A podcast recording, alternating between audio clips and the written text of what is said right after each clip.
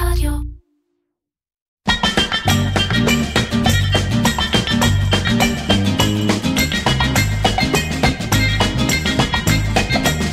עיר קצ'ר, קריאטיב פודקאסט עם מירן פחמן. שלום, יעל מן שחר. שלום, מעניינים. אמרת, אני לא אתאמן על הטייטל, אני נגיד במילה שאת מתעסקת באמנות הקשב, הקשב הטכנולוגיה וזה, ואת תגידי את ה... נכון, זה גם כל פעם משתנה, בהתאם לאדם, זה כמו זיקית. תלוי מי שואל.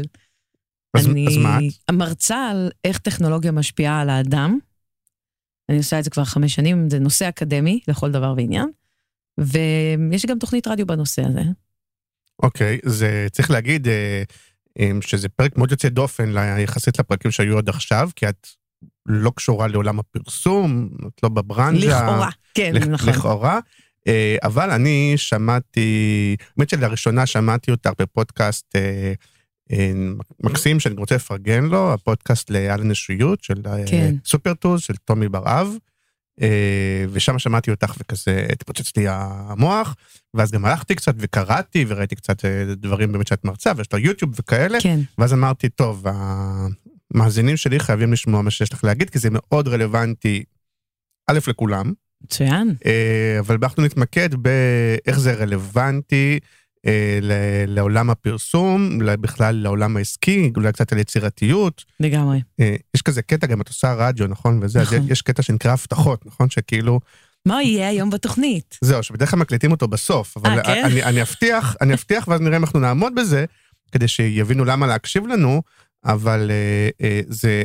לפחות מה זה עשה לי, כי נראה לי שהיום את הצורך כבר לא צריך להסביר, אולי פעם היית צריכה להסביר. היום אנשים מסתכלים על הקנקן, ולפי זה הם מחליטים. אמירה קשה להגיד ככה בשידור, אבל זה קצת יותר ויותר המציאות. זה לא בגלל שאנשים שטחיים, הם שומעים ואז מחליטים אם להישאר בפודקאסט. הם עמוסים היום. כן, לא, דיברתי על הצורך, אם פעם היית צריכה להגיד לאנשים, תקשיבו, הטלפונים האלה והאינטרנט וזה, הוא יפגע בכם, היום כבר אנשים באים ואומרים, תשמעו, אני פגוע, אני מבין שזה פוגע בי, לזה התכוונתי, אני מבין שזה פוגע בי, אני מבין שזה לא תמיד משרת אותי, וזה חזק ממני, כן יש מה לעשות, אין מה לעשות, אולי זה כן תורם לי דווקא, כי אולי זה פותח לי עולמות, אולי לא, אז אנחנו נדבר על כל העניין הזה, ואיך זה משפיע עלינו, ותדבר על זה גם קצת אפילו טיפה מדעית, ובעיקר, אני מבטיח, כי כבר שמעתי אותך מדברת על זה, דברים מעשיים ממש. כן, כאילו, זה הכי חשוב. לא רק להחליט, עכשיו אני לא משתכל בטלפון. נכון, זה הכי חשוב. דברים מעשיים ממש, איך אפשר להימנע ממה שפחות משרת אותנו, ואיך אפשר שזה, בסופו של דבר, זה גם דבר טוב, אז לשמור על מה שכן. בדיוק. וזה הכי הרבה שאני מדבר בתוך כל הפרק, אני... נכון? רק נגיד שאנחנו בפרק 106 לדעתי, של עיר קצ'ר, גם השבוע אנחנו באולפן של פודקאסטיקו, ועומר סנש המגולח, מערך אותנו פה בכיף, וגם השבוע הפרק הוא בשיתוף עם אדיו, מי שמשווקים את ספוטיפיי בישראל, וזהו, אז נתחיל לדעתי בזה שלמרות שאנחנו מרגישים את זה, בואי תסביר לנו רגע בשפה אולי באמת יותר מדעית, מה אנחנו מרגישים בעצם?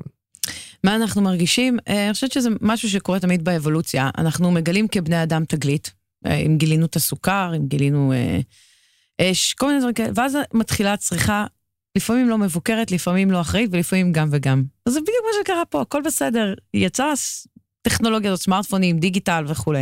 בוא נגיד שלפני 10 שנים זה ממש התחיל, ואנשים כל כך התלהבו, וזה באמת, בצדק, מדהים, התחילו לצרוך, בלי לחשוב מה זה עושה לי מזה. ופתאום אנשים התחילו לבד להגיד, בא לי לזרוק את הטלפון לים לפעמים.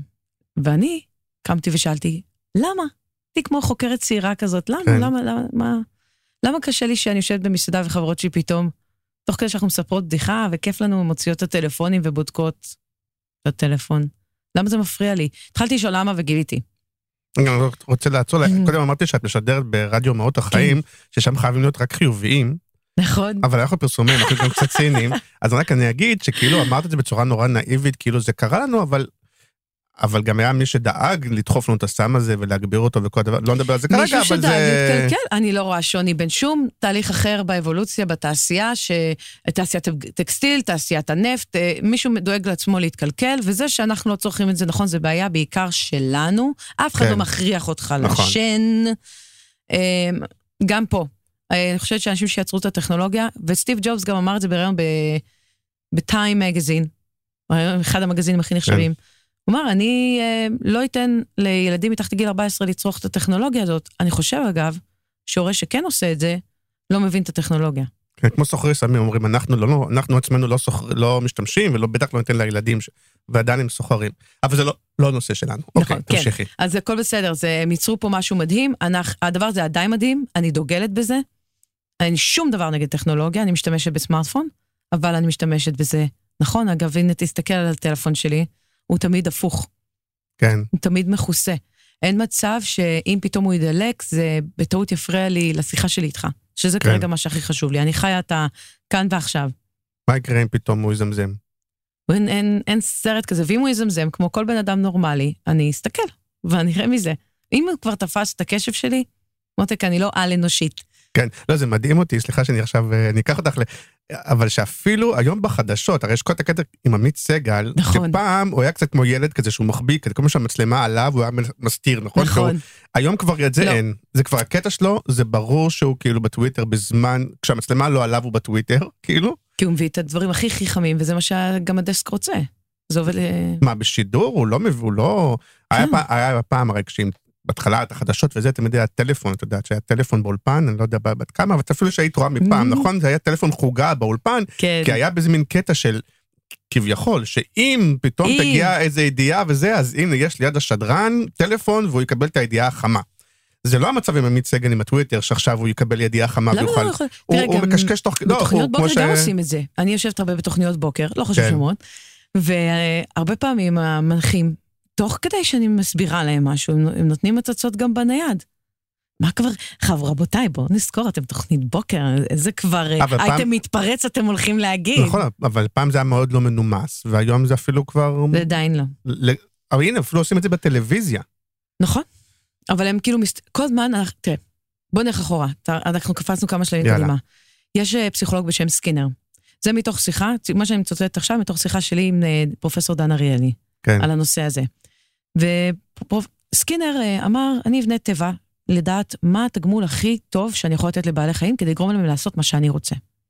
והוא בנה את טבעת סקינר המפורסמת עכשיו לטובת המאזינים שלא מכירים, אני אסביר. זה טבע שהכלב, היונה, מה שזה לא יהיה, נכנסים פנימה, יש אור או צליל, ואז נפתחת דלת בתוך הקופסה, הם דוחפים את הראש פנימה, ורואים אם יש פרס או אין פרס. שני המצבים של הניסוי היו מצב אחד, שבכל פעם שנפתחה הדלת של הקופסה, היה פרס בפנים. היה פרס, והיה פרס, והיה פרס, והיה פרס. והם לקחו את הפרס תמיד, עד שהם סבעו, די, נגמר להם, רוצים ללכת לישון. וכך היה. הניסוי השני, הוא לפעמים שם פרס, ולפעמים לא. חיזוק חלקי, מה שלימים נקרא.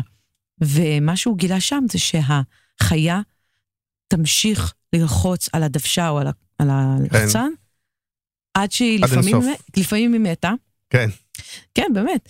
לפעמים בעלי חיים שלו מתו מתשישות, ולפעמים הם פשוט איבדו את זה, מה שנקרא, הוא היה חייב לעצור את הניסוי. אז אנחנו לא בעלי חיים, ויש לנו עונה מצחית של קבלת החלטות, אבל תסתכל על הטלפון שלך רגע. זה קופסה של סקינר. תפתח אותה, מה יש בפנים? יש פרס או אין פרס? תעשה את זה עכשיו בשידור סתם שנראה... מה, אם יש לי איזה וואטסאפ או משהו כזה? אם מחכה לך פרס בפנים, יש איזה משהו שוואי, איזה כיף שפתחתי, מישהו... לא יודע, כי אני כבר ממושמע, כאילו, אז ממך, אז אני כבר אין לי התראות וכאלה. אבל סתם, יש פה איזה משהו, ככה וככה אנשים הסתכלו בפרופיל שלכם בלינקדאין. נחמד, נחמד, אבל זה לא פרס מי יודע מה, זה לא מה שיגרום לך לצאת מדעתך. כן. מספיק פעם אחת, קיבלת את הטלפון, ופעם אחת הסתכלת, עזוב פרסים, גילית שוואי, יעל, איזה מזל שבאמצע שידור של פודקאסט אני הסתכלתי, כי מישהו נתקע מחוץ לבית שלי בלי מפתח, ועכשיו אני צריך להגיד לשכן שיביא לו. אחרי זה, זה קרה לך עוד פעם, אחרי כמה ימים עוד פעם. מזל שהסתכלתי באמצע תוכנית טלוויזיה, כי ככה. בפעם השלישית, כבר הלך עליך. בפעם השלישית אתה הופך להיות כמו כל בעלי החיים, אתה לא מפסיק ללחוץ, כי אתה לא יודע אולי הפעם. אולי הפעם.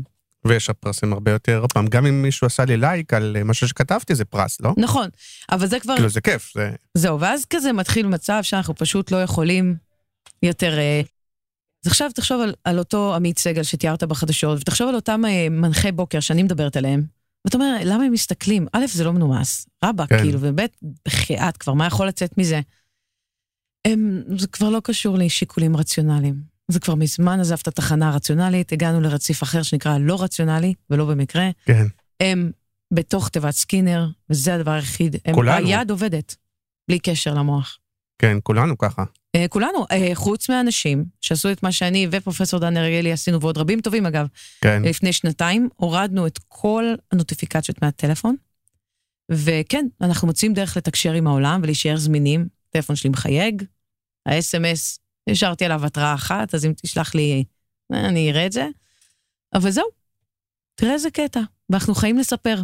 וביום עבודה, א', זה הרבה פעמים לא מנומס, פוגע בקשרים חברתיים וכו', אבל ביום עבודה נגיד של, אם הרבה נגיד מהאנשים ששומעים אותנו מנשי קריאייטיב, והרבה פעמים יושבים או לבד או בצוות, צריכים לשבת ולחשוב, כן. ולהביא רעיונות, ושוב, זה קופץ, דרך אגב גם יושבים מול מסך, מול דסקטופ, מה שנקרא, זה גם שם. כן. קופץ וכולי, שם איך זה משפיע? אחד הדברים שהכי מדהיגים, את החוקרי מוח היום, זה משהו שנקרא היעלמותו של זמן שהייה. כן. זמן שהייה, אגב, יכול להיות גם באמצע פגישה. זה לא בכך שעכשיו אתה הולך, נגיד אתה הולך, מזמין את המעלית, מחכה כמה שניות שהיא תגיע, אתה בזמן שהייה. מה אתה עושה? כן. מחכה למעלית. אתה בזמן שהייה, אתה בהמתנה. ישר פותחים את הטלפון. בדיוק, כן. אז נגיד שלא פתחת, יופי, היית בזמן שהייה. גם בתוך פגישה, אם עכשיו אנחנו ניכנס לפגישה פה, נשב איזה 10 אנשים, מישהו מדבר והוא בלבל את המוח, כן. מדבר על הדברים שאתה כבר יודע. אם אתה פשוט נשאר בתוך החלל, ובוהה באוויר, או מסתכל עליו, זה זמן שהייה. כן. זמן שהייה הוא קשור באופן הדוק, ליכולת של האונה המצחית לפתח יצירתיות. זה בעצם הדלק שלה. כשאתה שוהה, היא מקבלת דם, האזור של האונה המצחית קדמית, והופ, עולים לך רעיונות, אבל רעיונות טובים, לא סתם רעיונות. כן. רעיונות יצירתיים, קבלת החלטות, דמיון. מתי הוא מתעורר? בגלל זה מדברים על המקלחת נגיד? כן. כי מקלחת זה זמן שהייה? זה הזמן שהייה היחיד היום, אגב, שאתה מאפשר לעצמך באמת להיות, ואז יש לך רעיונות. אז כל מה שאני אומרת לאנשים, פעמיים, 3, אנחנו כבר רואים לתת להם טיפ פרקטי, אני כרגע עלה לי רעיון לעשות טלפון עמיד למקלחת, פשוט. יש כבר. יש גם שקית כזאת שאפשר להכניס את הטלפון לבפנים, ולהמשיך לעבוד, לשמוע יוטיוב, whatever. ברור, לעבוד. כאילו, כן. רגע, זה מעט פרקטי, מה? פרקטי, 2-3, אל תפסו אותי על הפעמיים או ה3, זה יכול להיות יותר גם, לאפשר זמן שהייה. יש לך 80 כאלה בממוצע ביום. כן. אז כל מה שאתה צריך לעשות, נגיד עכשיו, יהיה לנו איזו תקלה בשידור, עומר יגיד לנו, חכו שנייה, ואני ואתה לא רוצים לדבר בינתיים, אז אנחנו מחכים. דווקא בכמה שניות האלה, פתאום יתחילו לעלות לך מלא רעיונות, לעוד דברים מטורפים שאפשר לשאול. נכון. שאחרי זה לא ייגמר השידור, ותגיד, יואו, איך לא דיברנו על זה? זאת אומרת, האינסטינקט היום, הוא כאילו ללכת לטלפון. כי זה גם כאילו, יש עניין שלפעמים של מבוכה, של לעשות משהו, של, רגע, כולם מסתכלים בטלפון, אתה אומר, מה לי לא שלחו הודעות, מה, אני לא... שוב, אתה הולך גבוה מדי, זה הרבה יותר, תחזור בחזרה לסקינר, זה הרבה יותר פשוט מזה, אתה פשוט לוחץ, כי אולי, יש שם הודעה שמזל שראית אותה. אז צריך להתגבר על הדחף, להגיד, אוקיי, יש לך עכשיו, עד שיסדרו את השידור, או עד שהמלא תגיע, יש לך דקה. דקה ופשוט תהיה. תאפשר את זה 2-3, מתוך 80 פעמים שזה יקרה ביום, אני אגיד לך מתי זה הכי קורה לנו. זמן שיש של דקה אפילו, זה בסדר. כן, עדיף כמה דקות, כן, אבל אני לא אהיה חמדנית. כן. אם אתה, זה קורה לנו בעיקר שאנחנו עובדים על המחשב, ולפעמים, באמת, גם ב-2020, אתה בא להעלות איזה דפדפן, או לפתוח, לשמור קובץ, והמחשב מטעין. כן. הוא אומר לך, שנייה, כן. שנייה אני מטעין. תהיה בשנייה הזאת, פשוט תסתכל, הדחף הזה שאתה מרגיש לא יעיל, כל המילים האלה שתגיד לעצמך, זה נקרא התמכרות לסטרס. וזה איפה שכולנו נמצאים היום. אנחנו רואים, מה אני עומד מסתכל על המחשב טוען את עצמו. כן, לא פרודוקטיבי. לא, בוא ניתן, בוא נראה בינתיים מה קורה בעולם, בוא נשתח הודעה, בוא נעשה זה. לא. תהיה, ואז תראה, הופ, פתאום עולים לך יותר ויותר רעיונות יצירתיים. צריך לתרגל את זה. גניב, כן. 21 יום. אז אני חושבת שאלה שרוצים לראות תוצאות ולבחור לפי זה אם להמשיך או לא את השיטה, תחכו 21 יום, ביום ה-21, תלכו, תזמינו מעלית, תחכו שהיא תגיע ותראו מה יקרה. טן, טן, טן, טן. גל גדות יצא מהמעלית. במקרה הטוב, אתה תמצא דרך להגיע לגל גדות ברעיון יצירתי. וואלה. אז א', זה טיפ מעולה לאנשים שהם מתעובדים ביצירתיות. פלואו, באותו הקשר. אם אתה עכשיו, אני ואתה עכשיו נכנסים לשיחה, ועולה לנו רעיונות, ונוצרת דינמיקה, והשיחה, וואו, מדהים. חבל שלא הקלטנו את זה, כזה. כן. אז אם הטלפון שלך פתאום יהבהב, ואתה תסתכל, אולי גם אני אפילו אסתכל, כי זה תופס את העין שלי גם, אנחנו נסתכל ואתה תראה, סתם מספר נוכר, כנראה זה בחירות, עכשיו הם מתקשרים לכולם. כן. אבל זה עשוי לקטוע לנו, את הפלואו. אתה יודע כמה זמן לוקח למוח להגיע בחזרה למצב של ריכוז עמוק, מהרגע שהוא נקטע על ידי טכנולוגיה? אני שמע, אני כן. יש אפקטים פה? אחר כך, עומר, יחניס אחר כך. תשתי לדו אפקטים של טופים. 23 דקות. זה מטורף. יש הרצאת עד שלמה על זה, למי ששואל את עצמו, מאיפה לזה להקריץ את הנתון הזה, תחפשו, 23 דקות לוקח לכל אדם לחזור לאותה נקודת ריכוז עמוק, שהיית בה איתי או בלעדיי. שוב, נדגיש את זה, אם יושבים, או פעמים אתם יושבים לבד, מכינים מצגת, או מכינים whatever, כן. ונכנסת שיחה, כן. התראה, whatever, אתה מסתכל, אפילו אם אתה מסתכל על זה לשנייה, כן. רק לחזור יש לקרוא לזה ריכוז עמוק, איך קוראים לזה, כן. משהו כזה, רק לחזור חזרה למצב שהיית בו, זה 23 דקות. נכון. עכשיו שאלו אותי, רגע, ואם מישהו פותח את זה, אתה יודע, אופן ספייסים, עניינים, הוא עושה לך כזה, מריב לך את האוזניות. כן. תגיד, אחי, אתה רוצה לבוא איתך, אנחנו הולכים לאכול? מסתבר שזה לא אותה הפרעה. כלומר, איכשהו דווקא, אתה מכיר את אלה שעושים לך עם היד כזה, כאילו לא מסתכלים עליך ועושים לך עם היד כזה, אוף לי מהעיניים כזה, לא, אל תפריע לי עכשיו. אז הוא לא נתן לעצמו לצאת מריכוז עמוק. אבל כשאתה מסתכל על המסך הטכנולוגי הזה, בין אם זה מחשב, בין אם זה מסך טלפון, משהו קורה בדם שלנו, הדם שלנו מתפזר להמון חלקים מהר מדי, אז בגלל זה, הנתון שנתתי תקף בעיקר לטכנולוגיה. ואם אנחנו עושים את זה באופן אקטיבי, לאו דווקא התראה, אתה כותב משהו, ואז אתה אומר, אוקיי, רגע, רק נציץ בוויינט, רק נציץ פה, רק נציץ שם. אז זה בדיוק זה, בוא ניתן להם עוד טיפ פרקטי. תומי, אז בשיחה שלי איתו התעקש לקרוא לזה פרמודרו, אני לא קוראת לזה ככה, אני קוראת לזה tech break. אוקיי. בכל זאת, אני לא הייתי רוצה, גם אני שאני מייעצת בתחום הטכנולוגיה, לא הייתי רוצה שבעלי ייעלם לי עכשיו לאיזה שעה ומשהו, כי הוא רוצה להתרכז. אני, שנו בית לנהל, מה לעשות? אני רחוקה, אני צריכה שיוצאת, הבנת. שצריכים לפעמים להסיק את האנשים, כן. כן, מה לעשות? אז אני לא אוכל בהתכחשות שאנחנו בעולם טכנולוגי. מה שאני רוצה שתעשו, זה שיטה טק ברייק, שהיא נולדה באוניברסיטת קליפורניה. לוקחים את הטלפון, מכוונים אותו ל-25 דקות. כן. נתחיל מ-25 דקות, זה מה שנקרא המינימום של להיכנס למצב של ריכוז עמוק. תתחילו לעבוד. הטלפון יצפצף בעוד 25 דקות. מה שאני רוצה שתעשו, זה שכשהוא יצפצף, אם אתם באמצע פלואו, אתם תרגישו את זה, תנסו או לעשות נודניק, או פשוט לחבות, וכשתסיימו, תסיימו, מה שנקרא. כן. אבל אחרי 25 דקות, טלפון צפצף, זה שונה אגב מהתראה, מבחינת המוח גם זה לא משחרר קורטיזול, בשום צורה כמו שצפצוף של הודעה משחרר. כן. תסתכלו רגע בטלפון, תענו לאנשים, תחזרו לעולם, יופי. תחזרו טלפון במצב שקט, עוד פעם, 25 דקות, תחזרו לעבוד. מתי עושים את זה? כוכבית. שיש לכם פרויקט חשוב, שאתם באמת גם בסביבה שמאפשרת את זה כרגע, אל תעלמו. טוב, אני אומרת את המובן מאליו, לדעתי, לא?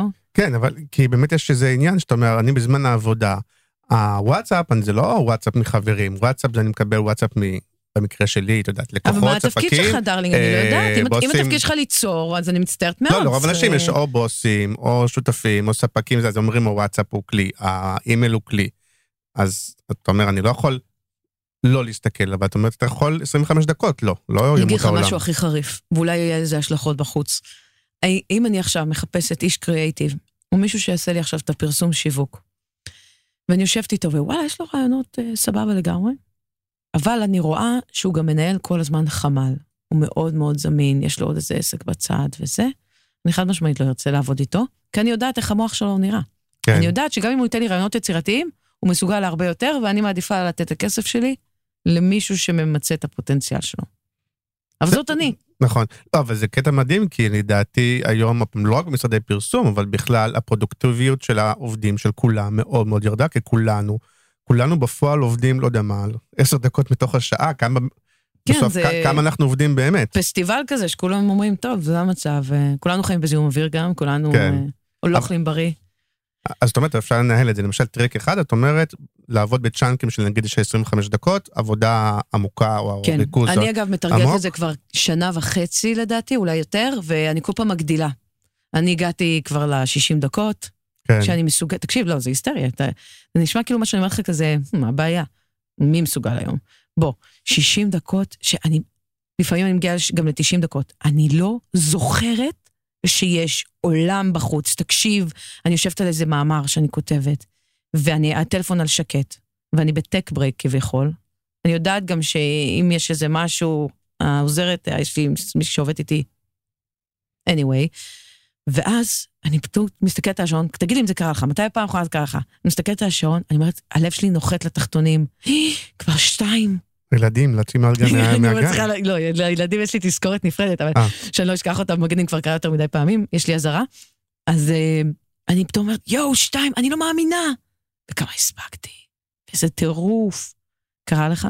לא קורה לי כמעט, בגלל העניין הזה, אבל יש את האפליקציה עם העץ, כן, איך קוראים לזה? Growing tree, משהו כזה, כן, tree, כלומר, משהו. נגיד יש כל מיני אפליקציות גם שעוזרות לך, למשל יש אפליקציה שב-25 דקות היא נועלת לך, אתה מגדיר איזה אתרים, נכון? איזה אתרים אתה לא רוצה להיכנס, ואם תנסה להיכנס לפייסבוק, לטוויטר, לוואטסאפ, היא תגיד לך שלא, וכל פעם שאתה מסיים מה שהגדרת, או 25 דקות, אז זה מגדל איזה עץ וירטואלי, או יש כל מיני, וגם פה אני מניח שזה קצת דן אריאלי כזה, לא, זה פרסים, זה משחק, זה... אנחנו רואים שזה עוזר, וזה מייצר בעיקר שיח, בגלל זה זה עוזר. פחות בלונגרן, אנשים כזה זורקים, זה ticking clock כזה, אומרים, זה מעצבן אותי השעון הזה, כאילו, הרבה פעמים משליחים את זה, לצערנו, אני חושבת שמה שיותר עובד זה טיפים שהם ברמת להבין את הרציונל, וזה מה שעשינו עכשיו. אז אני, האמת שאני גם ניסיתי את זה קצת, ואז עזבתי את זה קצת, וזה קשה. Once you go black, you can go back. אז once אתה תצליח להגיע, לשחזר עוד פעם את הפלואו הזה משנות ה-90 שאני מנסה להכניס אותך אליו, תנסה פעמיים לייצר אותו, ואתה לא תלך לחומה. למרות שניסיתי ואמרתי, וואו, באמת יש פה 25 דקות, שאתה אומר, ואז פתאום אתה מבין כמה אתה לא יעיל, כי אתה לא מבין כאילו כמה אתה לא יעיל. פתאום אתה אומר, וואו, אני... אבל זה תלוי, אם יש לי עכשיו מזכירה, לקחתי מזכירה חדשה לחברה, ואני דווקא בסדר עם זה שהיא all over the place. בסדר? כאילו, אני לא צריכה...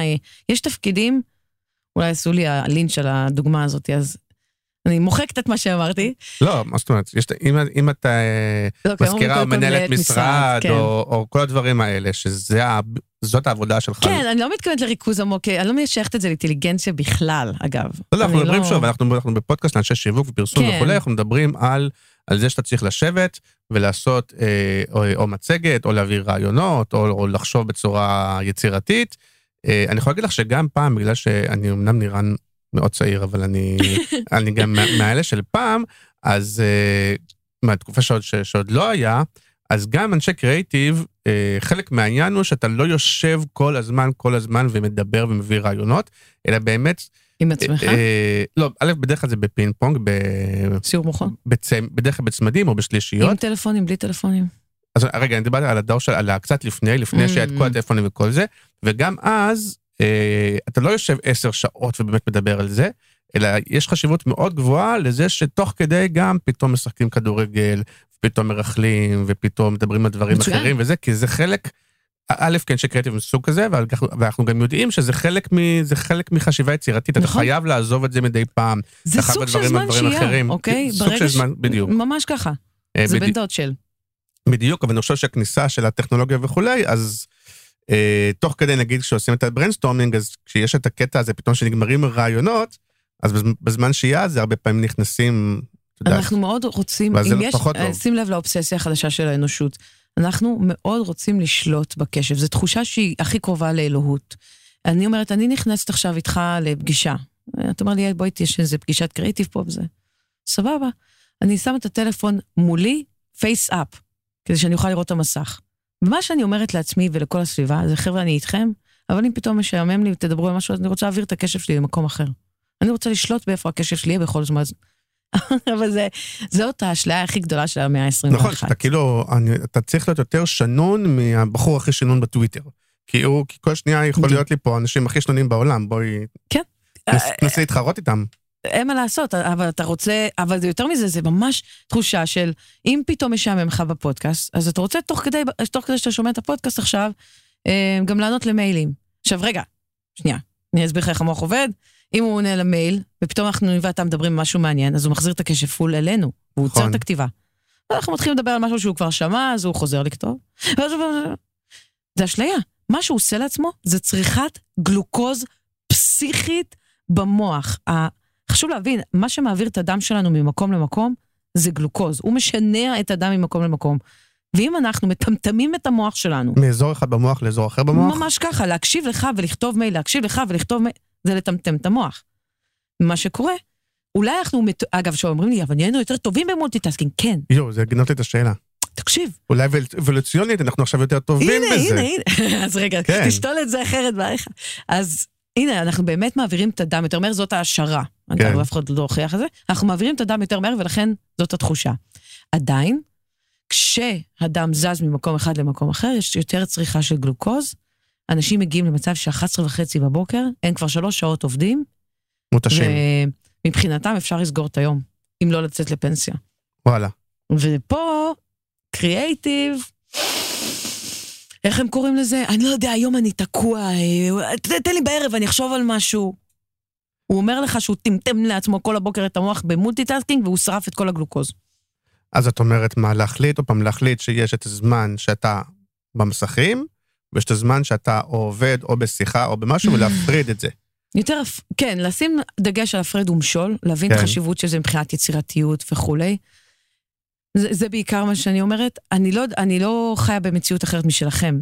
חשוב לי שאנשים יבינו, לא אני ולא פרופסור דן אריאלי, ולא תומי ברב, שכולנו מדברים על זה, אנחנו מחוברים לעלה. אוקיי, וחוץ מזמן העבודה עצמה. כן. איך, יש עוד דברים שמפריעים לנו, אבל כן משפיעים על העבודה שלנו? לפני זה, אגב, אני כן אחדד שאלה שאני יודעת שתמיד שואלים, האם ריצה נחשב זמן מת? אם אני עכשיו בן אדם של קריאייטיב, או אני רוצה רגע לחשוב על המצגת שעשיתי, אני יצא רגע להליכה. סליחה, בריצה שומעים את הפודקאסט שלי. מצוין, תשמעו את הפודקאסט. בריצה, הליכה, כל הדברים האלה, מדיטציות, האם זה נחשב זמן מת? האם זה זמן שמשקם את האונה המצחית? את היצירתיות. כן. בן דוד של, זה אחלה, זה מצוין, בעידן טכנולוגיה המוח סובל מעומס יתר, וזה מה שגורם לו להתעבר, צריך לעשות את זה כל 2.5 שעות. וואלה. או מקלחת, או הליכה, או לצאת לבהות רגע במשהו ירוק, ולחזור, או לעבוד בגוגל, ואז יש לך שם מתקנים מובנים לדברים האלה, לעשות מסאז'. מה שאני באה להגיד... רגע, אם אני מסתכל ספר או עיתון, זה גם סבבה, זה מרגיע את המוח. וטלוויזיה לא, כי זה מסך? הטלוויזיה מרצדת, היא סוג של מרגיע את המוח, אבל זה עושה גם פעולה אחרת במקום. אוקיי. אז הנה גולת הכותרת. זה בן דוד של. מה שאני רוצה מכם, יקיריי, אם אתם באמת רוצים להביא את המקפצה הבאה בקריירה שלכם ולהיות יותר יצירתיים, זה להבין שזמן מת, שזמן שיהיה זה זמן שלא קורה כלום. כלום. הרגעים ביום שלא קורה כלום. אם עכשיו משעמם לי, אוקיי, אני מחכה לך ואתה מאחר לי, אז אני יוצאת רגע להליכה. אני מפיגה את הזמן שלי? אני מפיגה את השעמום? אם התשובה היא כן, אז זה לא זמן מת. צריך, או פעם, צריך להשתעמם קצת. כן, יש אגב ניסוי שעשו על אסירים, בכלא, שהכניסו אותם לצינוק. אז מכירים את התופעה הזאת, ואז מה שקורה, מנסים לראות מה קורה למוח שלהם, בצינוק. והם מדווחים שם, רובם המוחם מדווחים על פנטזיות, ממש הם רואים טריפים, הם רואים את מיקי מאוס, רוקד, כאילו. כן. הם רואים, אז זה מה שקורה אגב, שעושים יותר מדי זמן מת. אתה נכנס לפלופ של הדמיון, והמוח מתחילים להתערבב אחד בתוך השני. כמו בסרט המפורסם עם תום הנקס, long away, far away, איך קוראים לזה, אומר? אישו שהוא מדבר לכדורף. כן, שהוא מדבר לכדור. כן. איך כולם צועקים עכשיו שלו בחוץ, את השם ורק אני ואתה פה. להתחיל מחדש. Castaway, משהו, כן. אז זה מה שקורה, כשאתה יותר מדי בזמן מת, בדיוק אתה נהיה קוקו, אז לא, זה לא. אני אומרת, תעשו 2-3. רגעים קטנים, כן. וחוץ מהרגעים שאתה בעבודה, יש עוד דברים שיכולים להשפיע, האם זה משפיע איך אתה ישן, איך אתה קם, איך אתה בערב, איך אתה מחוץ לעבודה, כל הדברים האלה. חד משמעית. אני משפיע על העבודה, אבל אנחנו מדברים על ה... הדבר שהכי שיפרתי, חוץ ממה שהורדתי את ההתראות, ושיפרתי את היצירתיות והריכוז שלי, הדבר שהכי היה מטורף, זה שראיינתי אנשים בתחום חקר השינה. כן. וואי. יש לי צמרמורת רק מחשוב שאני מספרת לך, זה שינה לי את העולם. קיצור, הם אמרו, בין היתר, מסכים כחולים, אם אתם בואים במסך, 2 שעות לפני שאתם הולכים לישון, זה יכול לדכא שחרור של הורמון המלטונין, והשינה שלכם נפגעת. זה לשמחתי, אגב, אנשים כבר יודעים, אז בואו לא נדבר על זה, ואם אתם לא יודעים על מה אני מדברת, גוגל, אור כחול ושינה. אבל אם יודעים ואומרים, הנה, אני ישן טוב, וכאילו, א', נראה לי כולם מסתכלים בטלפון לפני השינה. אז תקשיב. אז יש את האנשים... אתה אומר, בוא נעב, אני ישן טוב. אז זהו, אז זה שאתה ישן טוב, לא אומר שאתה ישן עמוק. כן. ופה ההבדל הוא שמיים וארץ. יש גלי שינה, והגל שינה העמוק ביותר הוא דלטה. אליו מגיעים רק אנשים שעקבו אחרי התנאים שדיברנו עליהם. למשל שתי חושך. כן, בדיוק. ורעש וכל זה. עכשיו, שים לב לדבר הבא. איפה שהטלפון, איפה שהטכנולוגיה ממוקמת ביחס אליך, משפיע על איכות השינה. ואני בכוונה אומרת טכנולוגיה ולא טלפון, כי עוד שנתיים נראה לי יחליפו כבר את הסמארטפון במיקס ריאליטי או whatever. כן. הטכנולוגיה, היא מסמלת לתודעה משהו. כמו שאתה יודע, הכל סמלים, כמו שאוכל מסמל עבורך משהו.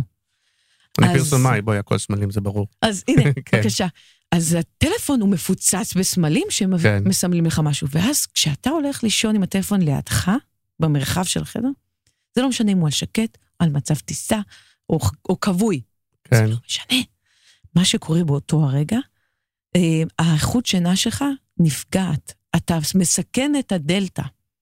איך תדע אם אתה בסטטיסטיקה או לא? תעשה את הניסוי הבא, כמו שעשו אוניברסיטת טקסס. קח את הטלפון, תוציא אותו מהחדר שינה, שאתה הולך לישון. אוקיי? סיימת לעשות את מה שאתה עושה במיטה, שים את זה מחוץ לחדר, תחזור לישון, ואחרי 21 יום, תתקשר אליי, תגיד לי איך השינה שלך.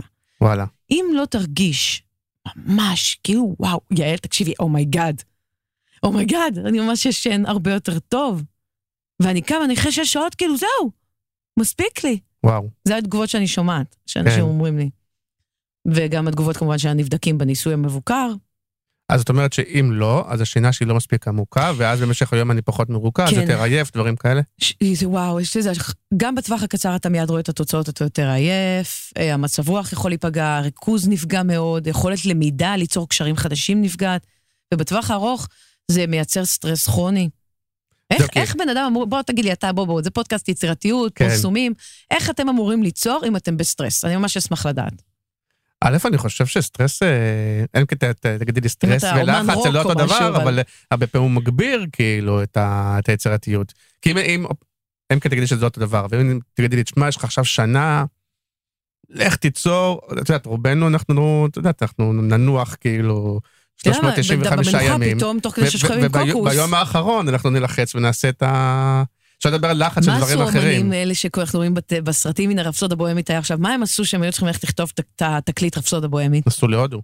הם נסו לאיזה בווילה נידחת בקאנטרי, וזה מה שהיה נהוג לעשות, כדי שאתה רוצה שייצא רפסודות בוהמית, לא, יש בי אהבה וזה כאלה, אתה צריך לנסוע לטיזינוך, לסגור את עצמך שבוע איפשהו, אז גם בפרסום, היה פעם טרנדים, בוא נעשה מין חדר פופים כזה, וניתן להם לשבת. אבל זה טרנד כי אנשים לא מסוגלים להיות בחדר פופים יותר. אני לא בטוח שזה... אז אני אגיד לך משהו, בוא נעשה סדר. באסכולה שלי, בסוף, כשאתה שם לאנשים בחדר הכי עלוב, רקוב, קטן, בלי אוויר, וזה, ואומר להם עוד שעתיים צריך, ככה באים הרבה פעמים. סגור, אין תשובה אחת. הבן שלי אגב עושה שיעורי בית בעמידה, נגד כל מה שמומלץ לעשות, הוא עומד ועושה שיעורי בית, כמו אדריכל הוא נראה. זה ברור, שולחנות, לנו היה שולחנות כאלה לימוד של כשהיינו ילדים, והיום אין דבר כזה שמשווים ליד שולחן. כן. גם נפתחתי עצמי שאני לא אדבר על זה, אבל כשדיברת על הטלפון בחדר שינה, הדבר הראשון שעלה לי לראש זה מי לעני.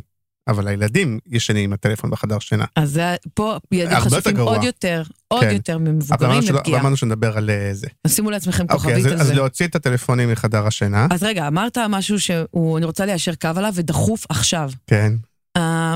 סטרס פוגע ביצירתיות מהסיבה הזאת. מה זה סטרס? בואו נפרק את זה למונחים נורולוגיים. סטרס זה אומר שיש לך קורטיזול בדם. קורטיזול משתחרר מבלוטת היתרה, מאחורי הגב, ומגיע למוח. כשהוא מגיע למוח, הוא עושה כל מיני נפלאות, הוא מכין אותנו לקראת מצבים וכו'.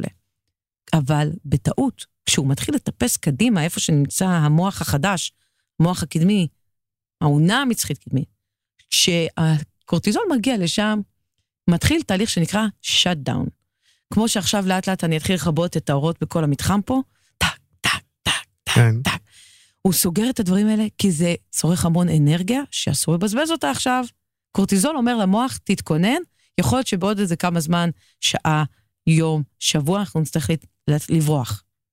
נמר, זה בא מהקדום, וזה נמר מגיע וכאלה. זה עדיין אצלנו, אולי עוד 100 שנה זה כבר לא יהיה, אבל אני ואתה, בואו נדבר על ה-20 שנה הקרובות. זה נכון ל-20 שנה הקרובות.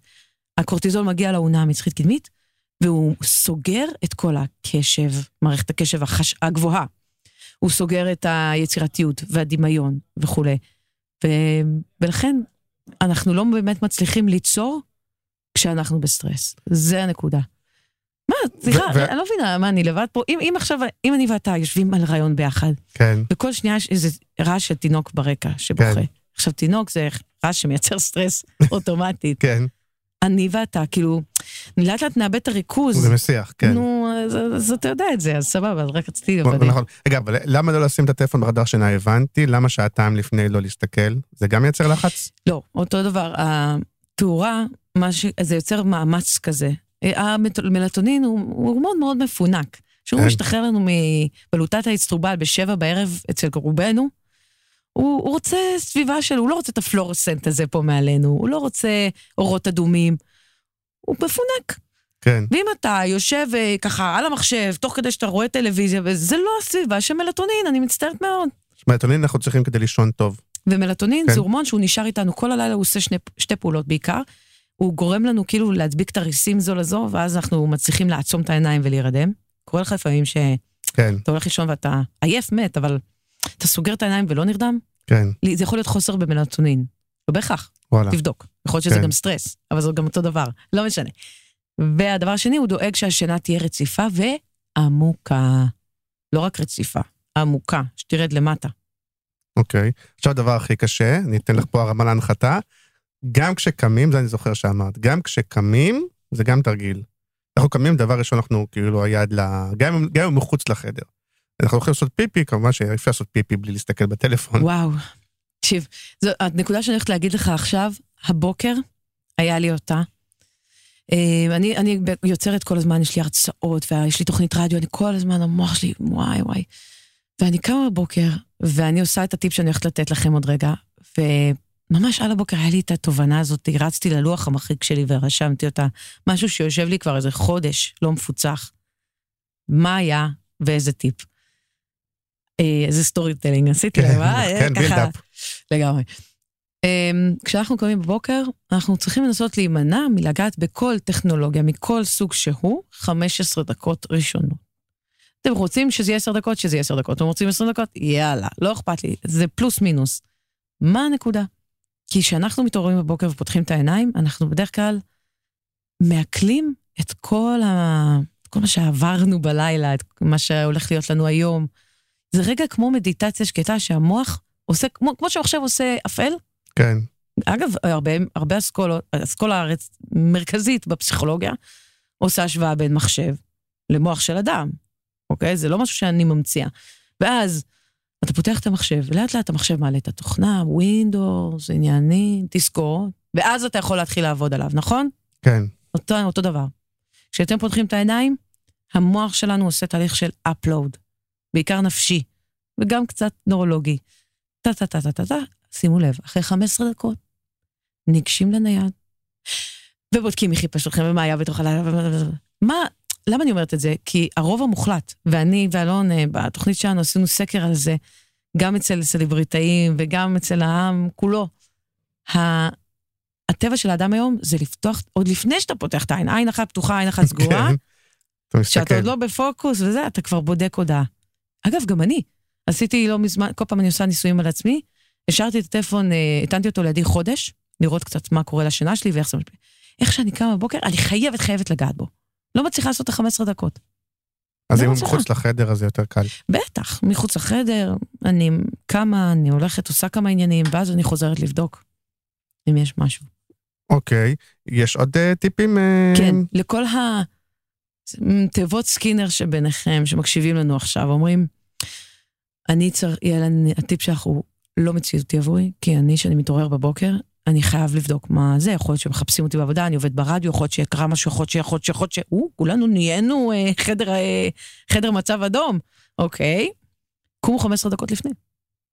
ככה אמרתי לזה אחות בבית חולים שהרציתי להם, היא התחילה לתקוף אותי, גם ככה אני נראית לה בת 16, אני בת 36. וואו. היא כאילו יצאה עליי, כאילו, אני לא מתעדכנת במדיות חברתיות וכל הדברים האלה שאתם מתעדכנים בהם בבוקר, אני איזה עבודה, שאני פותחת את הטלפון, אני צריכה לקום על הבוקר ולבדוק אם חיפשו אותי עם זה. רגע, שנייה. קודם כל, אני בת 36, אני לא בת 16. ודבר שני, מתי את קמה? בדרך כלל שאת לא במשמרת לילה? אומרת לי, בשש, משהו כזה. אמרתי, בסדר, תקום ברבע לשש. לא, אבל אנחנו פרסומאים, אנחנו צריכים לראות מה קרה בסטורי שלה הזה, כי אנחנו, מזה אנחנו מייצרים, זאת עבודה, זאת לא הנאה, אני לא נהנה ולהסתכל על, לא יודע מה.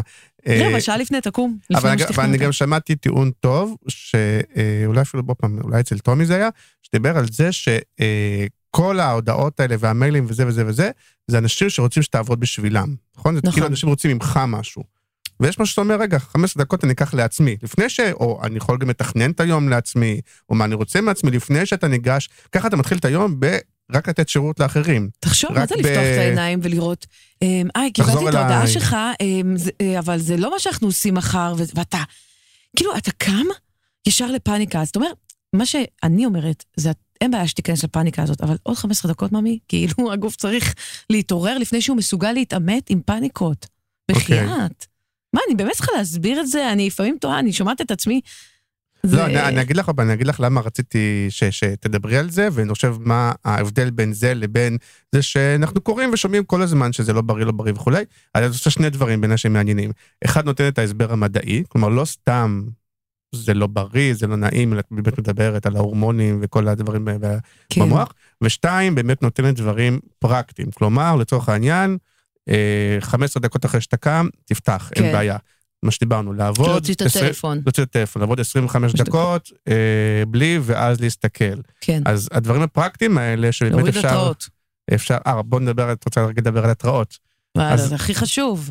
זה אם אנשים, יש אגב כמה מחקרים, אחד מהם הוביל גם פרופסור דן אריאלי, שאומר, יש יחס הפוך. ככל שיש לך יותר התראות בנייד, ככה אתה פחות פרודוקטיבי. כן. ואגב, אוניברסיטת הרווארד הוציאה כבר כמה מאמרים בנושא הזה. עכשיו, אני אומרת לכם, אתם מקשיבים לנו עכשיו. מי אנחנו ומה אנחנו? אוניברסיטה מספר 1 בעולם. לקחו מספר חודשים חוקרים, בין הכי טובים שיש בעולם. הם חקרו את זה, בדקו אנשים, והם גילו שאלה שיש להם מעט התראות בנייד, הם יותר פרודוקטיביים. למה לפחות? אז אתם יודעים מה? אני אומרת, תנסו. אבל גם, כי ההתראות שם, כי הם שם, רוב האנשים לא היו שמים לעצמם התראה, לא יודע מה, בוא נשא שהלינקדאין יתריע לי כל פעם, הם לא היו עושים את זה, הם פשוט מתעצלים להוריד את זה, לא?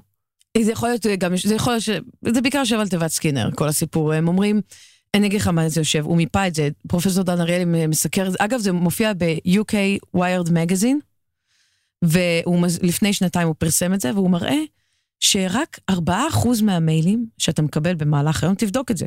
כן.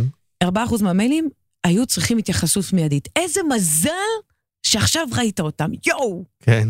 כל השאר, באיפשהו בין, יכלתי לענות לזה עוד 3 שעות, יכלתי לא... רובם המוחלט, אגב, יושבים על... לא היה לי בעיה שלא הייתי רואה אותם לעולם. כן. אוקיי? אז שימו לב, אנחנו מתייחסים לכל מי שנכנס, בטלפון שלנו שומעים תעתיתית, כאילו זה ב100%, כאילו זה מייל של הכי חשוב, אבל זה שרק כבר, לפעמים זה גרופון, אני יודע מה. כל פעם שהדלת נפתחת, נחזור לקופסה שאמרנו בתחילת הסשן, כל פעם שהטלפון מצלצל, מבחינתנו כנראה יש פרס בפנים. אושרה הצעת המחיר. בדיוק. אבל לא. ותענה לי עכשיו, שאני יודע אם לסגור את זה. כן. הרי בואו גם, אנשים עדיין משתמשים, אתם עדיין בעידן הטלפונים, נכון שזה ישתנה, אבל אתם עדיין, אם באמת עסקה עומדת להסתגר וזה דחוף על המייל, אז תשמעו, אני אישית לא יודעת מה ככה, אז מתקשרו אליכם. זהו, פה אם אנחנו כבר בענייני פרסום, אז אפשר לפרגן, יש קמפיין של לפ"ם, שבעיניי זה פיצוח אסטרטגי מדהים, שאיך גורמים לאנשים לא לענות לוואטסאפים בזמן הנהיגה, הם בדיוק אומרים את זה, בקראת הקמפיין שהם אומרים, אם זה ממש ממש חשוב... אבא, אם זה היה חשוב, הייתי מתקשרת. אבל זה פיצוח, זה נכון, כאילו, בוא, אם זה קריטי, הם כבר מתקשרים. זה קמפיין מדהים, אני לא יודעת, אם במאני טיים, אנחנו חושבת שאנחנו יותר מדי עמוק בתוך הסקינר בוקס, בשביל לעשות, הדרך היחידה אגב, שואלים, אולי שאלו אותנו, לא אמרתם איך יוצאים מהסקינר בוקס? כן. אז פשוט מכבים את ההתראות. כן. ואז זה בעצם מכבה את כל האפקט של טינג, דלת נפתחת, ראש נכנס, ממתק. ברגע שהם מכבים את ההתראות, את כל ההתראות. כן. אז אתם בעצם משוחררים מהקופסה, ואתם מיונה שאף עליו הרוח. ואתם נכנסים באופן אקטיבי, מתי שאתם רוצים. בהתחלה אתם תבדקו פי 100 יותר, 100 יותר ממה שאתם בודקים בדרך כלל, ואז אתם תגידו, לא, זה עשה בדיוק ההפך, אוי ואוי, זה טיפ מטופטם, אני מהר מחזיר את כל ההתראות. אני חושב שאולי יש הרבה אנשים שאולי כמוני כבר לצורך העניין הוציאו את ההתראות של הפייסבוק ואינסטגרם וכל הדברים האלה, אבל השאירו מייל, השאירו וואטסאפ. לא, לא, לא, הכל. כאילו, בטח כבר לא וויינטים, וכן, למרות שאני אומר לעצמי, לפעמים הייתי רוצה להציע לוויינט שיהיה התראה, כאילו שיהיה מה שקוראים לזה הפושים, נכון? אבל באמת פוש רק אם יש עכשיו, באמת, אם נוחת... סדת בישראל, אז תשלחו פוש, לא... קודם כל עובדים, יש, אתה יכול לראיין אפליקציה בשם הלואה שעושה משהו דומה. כאילו אם באמת זה קריטי, אבל א' לאנשים שיש להם מטרות של וויינט וכאלה באמת. לא אומר, אז כבר אין, לפחות אצלי, כבר אין את הוויינטים, גם אין פייסבוק וגם אינסטגרם, כל אלה אין, אבל כן השארתי וואטסאפ והשארתי ואת המייל. יאללה, תקפוץ מהגג. תוריד את ההתראות האלה. גם את זה את אומרת. תנסה, 21 יום, חברים, שימו לב, מה שקורה בעולם, זה הממוצע העולמי, בין 3 ל-4 ימים אחרי שהורדת את ההתראות, מתחיל קריז. קריז, אגב, שהוא מאוד מאוד דומה, ומוכר לקריז של הסמים, אתם אומרים לעצמכם דברים, ממש, קודם כל אתם נמצאים בקריז, ואתם אומרים, וואי, זה לא בשבילי, אני צריך להיות זמין, זה סוג המקצוע שלי, אני לא יכול להיות בלי התראות. כן. וזה קורה אחרי 3-4 ימים, תעברו את ה3-4 ימים האלה. יש קסם אחריהם. ביום... אתה אומרת, זה או הכל או כלום? לא, כאילו, אם אתה משאיר, אז תשאיר אחד שהוא שמופיע לך פתאום מעטפה למעלה, בלי צליל. כן. בלי צליל ובלי אור, זה החוק. צליל ואור אלה הבעיות. כן. ואז, מה שיקרה זה שאחרי 21 יום, אתה תסתכל בהתנסות על אנשים שיש להם התראות, אתה כזה, מה, הטבע שלך עושה צלילים? איכס, אתה דוחה אותי. כן. כמו, אתה מעשן ישר בבוקר במיטה, לפני שאתה מתעורר? לא הנפש. מלא להשן, גם אני מאשן באירועים חברתיים, אבל במיטה? בוא. גם לי יש גבולות. אז תורידו את זה, וגם לאלו מכם שרוצים לשפר את היצירתיות, זה טיפ מתקדם, אם החלטתם להשאיר חלק מההתראות, אז לא את ההתראות שברגע שפותחים את המסך, רואים מה התוכן שלה. אתה רואה, אני אומר לך עכשיו, לי יש רק SMS'ים, וגם זה שני בחירות, אני מבטיחה לך. קיבלתי פה SMS, אבל אני רואה הודעה, והתוכן מוסתר. כן. אל תפחדו מזה שזה יטריף אתכם, כי אם עכשיו אתם יושבים עם מישהו, ועולה לכם איזה רעיון מדהים, ואתם רק מסתכלים לראות מה השעה, כדי שלא חלילה, לא יודעת, תחרגו מזמן. תרח 23 דקות. ואתם, בדיוק, אם אתם רואים מעטפה סגורה, ורשום תוכן מוסתר, זה לא יעשה לכם קריז, אין לכם מה לפחד מזה. אבל אם תראו מי ההודעה, זה עשוי לגרום ל-23 דקות. שדיברנו עליהם, לצאת להקפה. וואו. זה מסכן, מסכן את כל הפגישה. רגע, אז עכשיו שאלת אותך שאלה, שזה נראה לי לא שאלות אותך בפודקאסטים אחרים, כי... נו, תנסה. ננסה להביא זווית אחרת. אנחנו גם צריכים לדבר או ליצור פרסום לאנשים שנמצאים רובם במצב הזה. כלומר, אנחנו פונים לאנשים שנמצאים בסקנד סקרין, או מולטי סקרין היום, או כל הדברים האלה שנמצאים בהפרעת קשב התמידית הזאת. יש לך, אני מתקיל אותך, לא יודע אם חשבת על זה או לא. האם אנחנו צריכים להתחשב בזה איכשהו, יש לך איזה טריקים, איך אני פולן על אנשים, תגיד, אם זה פרסום בערוצים מסחריים, אז אני יודע שברגע שיש פרסומות, הם כנראה הולכים לנייד. נכון. כנראה. אגב, החדשות הטובות הן דווקא שאנחנו יודעים מהפסיכולוגיה של הטכנולוגיה, שהם כן רואים את הפרסומות, אבל הם תוך כדי בנייד, שזה על להבדיל מלפני הניידים, שאולי הם היו הולכים בדיוק לשירותים ועושים סידורים. הם מנצלים את ההפסקות פרסומות כדי כאילו... כן, ואז בתת מודע אני יכול לדחוף להם, כי הם לא מרוכזים לגמרי, אני יכול... הנה, אמרת את זה כמעט, התשובה, פרה סגולה. כן. בעצם אתה צריך לצאת, היום פרסומי, צריך לצאת מנקודת הנחה שאני שוהה. אני שומעת אותו, כי היום גם הצעירים מעידים שהם על 4-5 ערוצים במקביל. כן. אוקיי? אז הם גם הטלוויזיה פתוחה, וגם הזה פתוח, וגם המחשב פתוח, וגם... כן. קח את זה בחשבון. זאת אומרת שאתה צריך לעשות הסגולה. אבל את אומרת שהם לא שומעים שום דבר ב-100%, או סופגים ב-100%. חלוקת קשב. מצד שני, התת מודע סופג הכל, כנראה איכשהו. התת מודע מסתובבת כמו רדאר של מטוס, הוא סורק את השעה, ואז פתאום אתה... אז פרס גולת מדברת על disruption, שזה בעצם זה הבסיס של, וזה מאז ומתמיד, כלומר, תעשה משהו שהוא כל כך יוצא דופן, כל כך וואו, שיגרום לו לעצור את הכל, ולהגיד, רגע, what the fuck, כאילו, מה זה? או זה, או כמובן, שום דבר בהיבט הזה לא השתנה, גם מישהו מפורסם. מה שאני כן אומרת, אם מלא שאתה שם תומר האדם, כן. בפרסומת, אבל שים אותו על גמל שנראה כמו פרה. כן. כי הוא צריך לעשות את האקסטרה מיילג' הזה. למה? יש תהליך של קהות רגשית. כן. במיוחד אצל הדור, נגיד 20 ומטה. קהות רגשית, תחשוב על זה שאתה, נגיד, היה לנו לונה פארק בשנות ה-80, וזה, וואו, איזה טירוף. הם כזה, אתה מביא אותנו ללונה פארק, הם מתלהבים, אבל כזה בסדר. הם יודעים גם מה יש בקליפורניה, אז מה שנקרא. גם פה, תראה למה הם נחשפים היום. אתה חייב להעלות את הסטנדרט, לשים עומר אדם בפרונט, זה לא מספיק. ואני רואה שהפרסומאים מבינים את זה, חלק מהזמן. כן, כן, לא, זה גם סוג של בסיס, אבל את אומרת, זה עוד יותר ועוד יותר. כל הזמן, עוד, עוד, עוד, לא משנה, סיימתם ישיבה, אם אני הייתי באה לישיבות של קריאייטיב וזה, אני שומעת את הרעיון, אני אומרת, וואי, מעולה, עוד. לא, תמיד תוציא ממני את המילה עוד, חייב להיות עוד. אנחנו צריכים לצאת מגדרנו. לא מספיק שאתה רואה את הפרה הסגולה של סט גודין בצד הדרך, שגורמת לך לעצור, להקשיב ולזכור. היא צריכה עכשיו להיות הסקטבורד.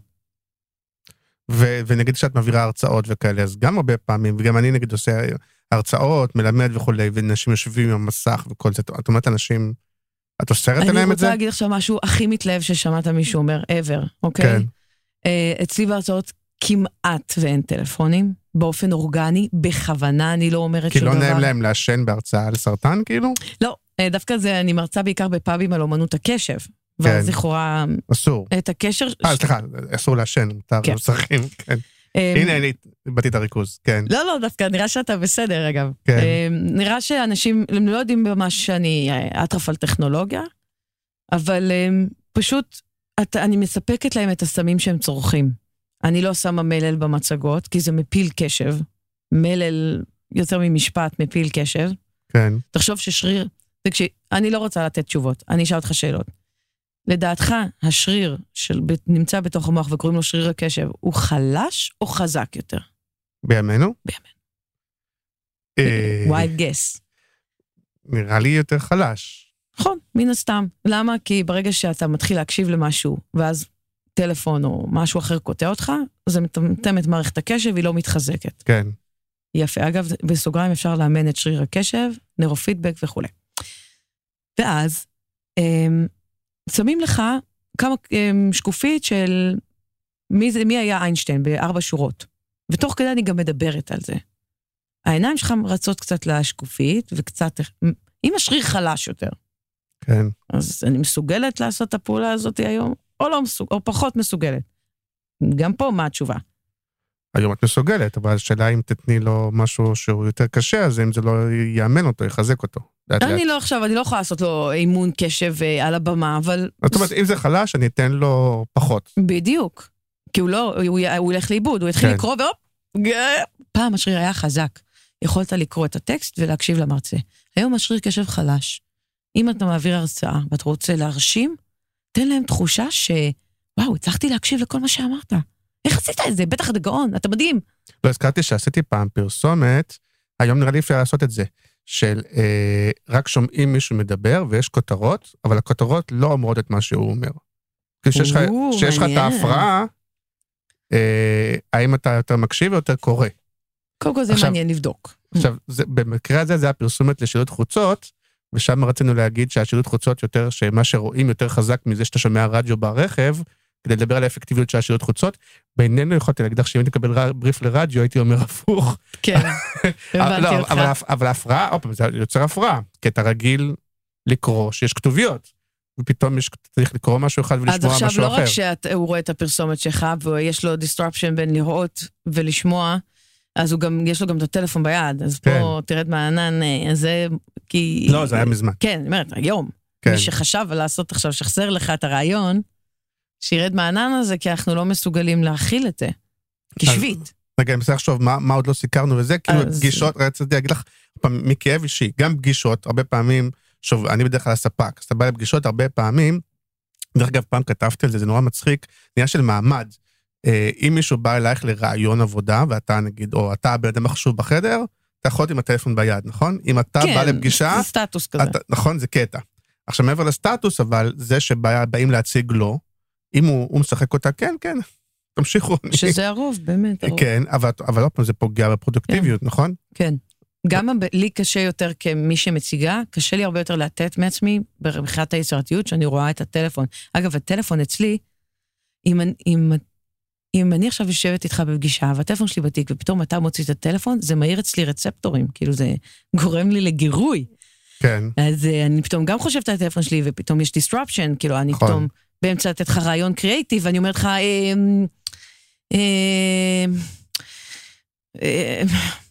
נעצר אותך. כן. אז טיפ, כאילו, גם מנהלים יקרים, מה המנהלים אומרים לי? אני מראיינת הרבה אנשים. מנהלים בעמדות בחירות, אומרים לי, תראי, אני מולטיטאסקר, איך אני אוהבת את זה, זה תמיד קורה.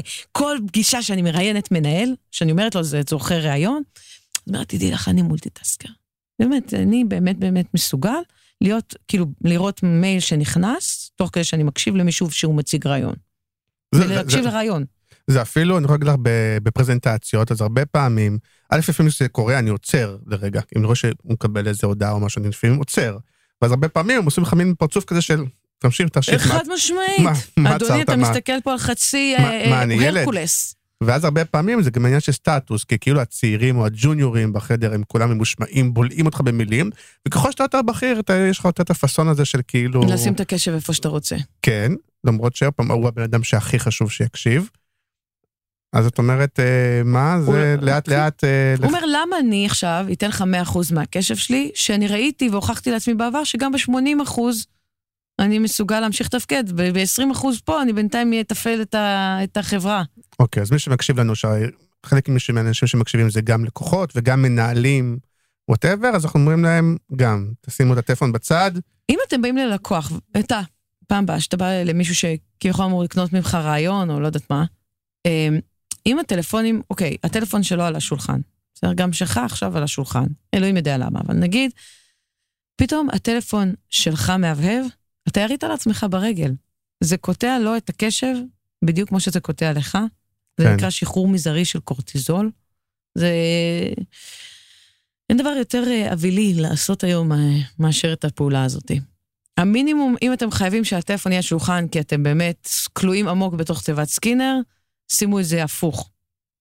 זה face down. אוקיי, אז נראה לי שהזמן שלנו נגמר, השאלה היא גם מהבחינה הזאת של כמה אנשים מסוגלים לשבת ולהקשיב, אפרופו גם לפודקאסט. שזה מדהים אגב, אומרים לי, הצמיחה של הפודקאסטים סותרת לגמרי את כל המחקרים של הפסיכולוגיה, מה שאני מציגה.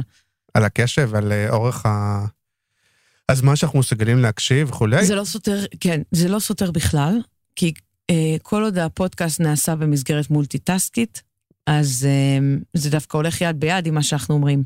כן, כי רוב אנשים עושים... אנשים רוצים להתללכת, אנשים רוצים לרוץ, אנשים רוצים לנקות את הבית, אנשים עדיין רוצים לעשות את הדברים, והם לא מסוגלים לעשות רק את זה. הם לא מסוגלים, תנקו את הבית בלי פודקאסט. לא, כאילו, אותנו תשמעו, אבל... לא, אני אומר לעצמי, נגיד, אני רץ עם זה. ולמרות שאומרים שעדיף לרוץ בלי, וזה סוג של מדיטציה, וכל הדברים האלה. חד משמעית. אני אומר לעצמי, העונש הזה של עכשיו לרוץ חצי שעה, 40 דקות. אז לא לרוץ, אז ללכת. לפחות, לא, אז אני אומר, לפחות אני אקשיב, ויהיה לי מעניין, אז מה יעבור לי יותר מהר? אז בואו תעשו 90% מהזמן שאתם הולכים ועושים דברים, תשמעו פודקאסט, וב-10% הנותרים, תהיו בלי כלום. אני אגב לא, אתם יודעים, תמחקו את כל הערה, תהיו תמיד בפודקאסט, אוקיי? אבל כשאתם מגיעים למעלית של הארגון שלכם, תורידו את האוזניות, תזמינו את המעלית, ופשוט תנו לעצמכם להיות. כן. שלוש פעמים במהלך היום, ואתם מסודרים. או אפילו באור אדום, שאנחנו, עוד פעם, כולנו. כל דבר. אז באור אדום, זה בדיוק 2 דקות, אז 2 דקות. כל פעם שהיקום או המחשב אומרים לך, חכה רגע, וזה קורה 80 פעם ביום, תחשוב על השיחה הזאת, ותזכור שרק 3 פעם, בין 3 ל-X פעם, כאילו, תעשה את זה ויהיה בסדר. תראה את ההודעה המצחית שלך חוזרת לנשום. חמצן. נראה לי אחלה משפט סיום הבאת עכשיו. אי אפשר להתעלות עליו. זה יכול להיות לך קונספט לשיווק, כאילו, תנו להודעה המצחית שלכם לנשום. ועד שוקדה. טוב, אני צריכה לאבד את זה. הבאת רעיון, אבל כן נוכל להגיד, בוא נקדם קצת את זה, מי שמעניין אותו יכול להיכנס לאתר שלך. כן, יעל מן שחר, פשוט לרשום בעברית, יעל מן שחר, וזה כל פרוס בפניהם. למרות שלא אמרת לי, ואולי זה קצת מאוחר, משרדי פרסום ארגונים, תזמינו את ההרצאה, יש לך הרצאה, נכון? יש הרצאה, איך טכנולוגיה משפיעה על המוח, ואומנות הקשב, שאיך לגרום לאנשים להקשיב לכם. אז תזמינו ותיכנסו, טוב, אחרי כך אספר, יש לי קבוצה שנקראת Creative First, ואם תרצי, אז אולי שם לפעמים שואלים שאלות וכולי, אז אולי תהיה נוכחת בקבוצה. וזהו, תודה רבה, היה מרתק. היה לנו פלואו. כן, ואני מקווה ש... זה קשה ליישם, זה לא כזה פשוט ליישם, אבל אפילו תיקחו חלק. מה שתעשו, גם טוב. נכון. תודה רבה. בכיף, תודה על ההזמנה. יאללה, ביי. ביי. מופק על ידי פודקאסטיקו. פה מפיקים פודקאסטים מעולים.